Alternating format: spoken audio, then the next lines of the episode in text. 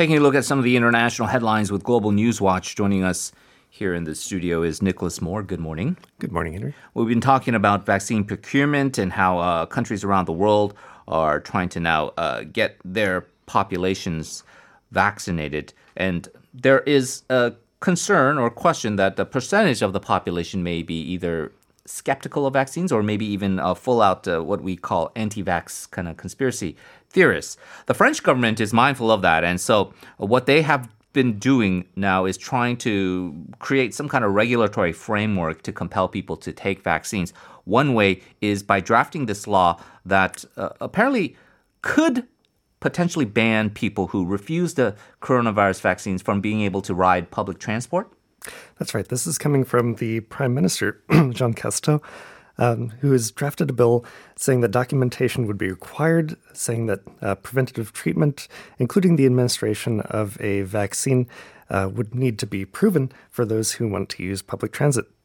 Up to 55% of French people disagree with the idea of even getting a COVID mm. shot, and that is one of the highest percentages in the European Union. Uh, opposition leader Marine Le Pen said that this was, quote, essentially a totalitarian measure uh, preventing anybody who doesn't comply from having even a social life. Uh, effectively, she said that this is, quote, in a backhanded way, aiming to make vaccinations, um, not, not aiming to make vaccinations mandatory, but preventing anybody who doesn't comply from having a social life, as I mentioned. Uh, France did grant approval for the Pfizer BioNTech uh, coronavirus vaccine on Monday. Right. So a pretty high percentage of the population there um, may not be willing to take the vaccine, which of course doesn't bode well then for the effectiveness of the vaccine if the majority of your population refuses to take it. So it's a way to do it. But if there is one issue that kind of unites the extreme far right and the extreme far left. It's this sort of vaccine skepticism mm. that abounds in both uh, fringe communities. Another big concern, Nicholas, is the UK and this new COVID 19 strain that is apparently uh, 70% more uh, transmissible. Now, uh, there were some uh, travel bans that were issued uh, once news of that came out, including yesterday here in Korea, uh, the announcement that uh, there would be some ban on travel from the UK. However, there there have been some effects to this, including some reports of um, food supply shortages in various parts of the UK because of the fact that things are not able to flow freely anymore. The EU has now tried to address this by calling on member states to quote ensure essential travel and avoid supply chain disruptions? Right. This is a little bit surprising, the, the timing of this mm. um, coinciding with the, the UK's uh, departure from the European Union single market. uh, this comes uh, after a non binding recommendation uh, just days before. Uh, the European Commission and the UK are each other's biggest trading partners. The Commission recommended that coronavirus testing be required for essential travelers and that rigorous contact tracing efforts be carried out involving anybody who has traveled to or from the UK in the past 14 days. Uh, anybody who is uh, traveling abroad, uh, abroad Britons, want to come back for Christmas, of course. Mm-hmm. Um, and truck drivers uh, who are coming through and from uh, the European Union uh, want to go through the England Channel at the port of Dover. Some of them have reported having to wait for 72 hours to get across. Uh, Switzerland's public health agency urged that vacationing Britons and South Africans not leave their residences and avoid all contacts. Um, Britain has, of course, been under a lot of pressure because they are hardly uh, very hard hit by this uh, pandemic virus being blamed for uh, more than 68,000 deaths in Britain, which is the second highest death toll in Europe. As you say, the reason why some people might be surprised about this is that there have been some very contentious negotiations going on with the UK and the EU in regards to the uh, question of uh, uh, Britain leaving the European Union and uh, talk abounding about the uh, no deal uh, Brexit uh, that is looming upon us here. But in a spirit of, I, I think, just a concern of about the welfare of the people on both sides of the aisle. Uh, there is this call now to at least be mindful of being safe and not wanting to spread the disease any further, but making sure that some of the basic goods and uh, services are uh, being provided to the people that need it. We are staying with the EU for our next story. The uh, Environment Commissioner there came out saying that starting next year, the bloc will ban the exporting of unsorted plastic waste to less industrialized nations. Right, and this is a familiar topic for us. Um, we knew that there was a kind of crisis um, when Korea uh, was not allowed to mm-hmm. um, uh, export its plastic waste to China. China stopped allowing imports of plastic waste back in 2018. Uh, environmentalists say that waste was all too often ending up in other Asian countries like Malaysia and then being dumped into the ocean. So um, if you're just passing the buck here about uh, what's happening to the plastic waste, who is taking care of it, and it's not really being taken care of.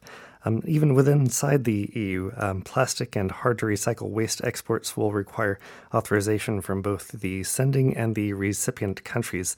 Uh, harder rules applying all, all around. The new rules will apply to all signatories of a 1989 environmental convention called the Basel Convention, uh, the Convention on the Control of Transboundary Movements and Hazardous Wastes.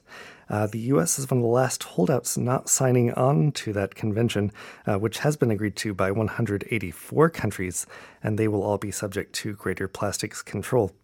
Out of the billions of tons of plastic waste generated by the world since the 1950s, uh, 12% has been burned, less than 10% of it has been recycled, and the great majority of it is simply taking up space in landfills. So, this is a, a good idea for how to. Um, put pressure more on countries to better handle uh, plastic waste. Right. And that last point you made there is key is that the less than 10% has been recycled. The technology to recycle the plastics is there, but whether it's a, a lack of scalability or maybe a lack of um, political or economic will to try to really ramp this up into a way where if you could feasibly recycle 100 the 100% of the plastic being used, you probably wouldn't be left with this kind of a dilemma to dump all of this unused plastic and uh, inevitably fill up these landfills in these um, in these uh, developing nations. Mm. It, right. The only solution then, apart from maybe I guess improving the uh, recycling infrastructure, would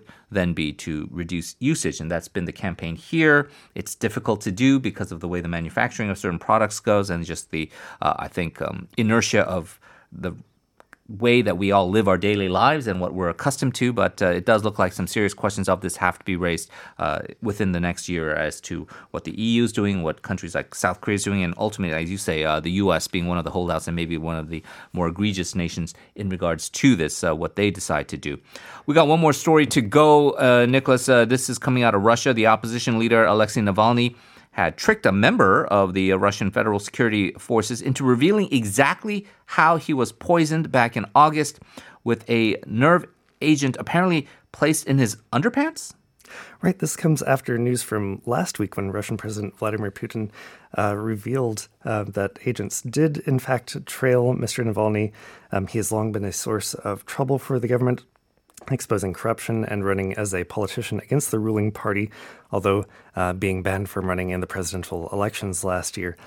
Um, Mr. Putin uh, did joke about not even ordering Navalny's death, um, saying that his agents probably would have finished the job if they had, in fact, been ordered to kill him. Uh, the Well, um, that comment by Putin really highlights if you can draft some kind of Bond villain that could say these dastardly things, it would probably be one of the quotes that a screenwriter uh, would use in regards to it.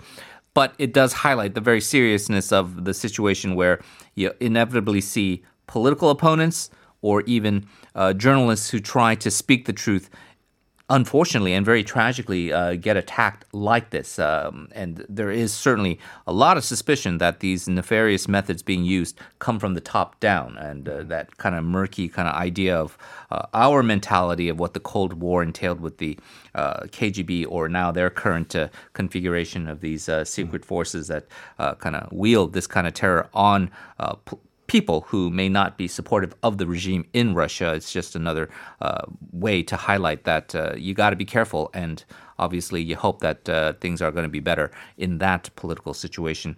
We're going to leave it there, Nicholas. Uh, thank you for joining us. Merry Christmas to you, and we'll talk to you again soon. Thanks a lot.